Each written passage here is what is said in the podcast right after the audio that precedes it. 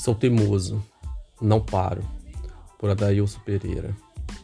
Reinvento em meio às circunstâncias. Mudo perspectiva em meio às dificuldades, mas não paro.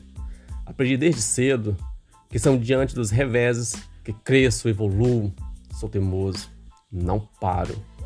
Aprendi que eventualidades são oportunidades proporcionadas pela vida para que eu fique mais forte, mais duro. Na saga rumo ao pódio, não espero facilidade. Espero um soco hoje, uma porrada amanhã. E aí vou ficando mais forte, mais experimentado, marcado e o mais importante, ganho uma imensidão de aprendizado.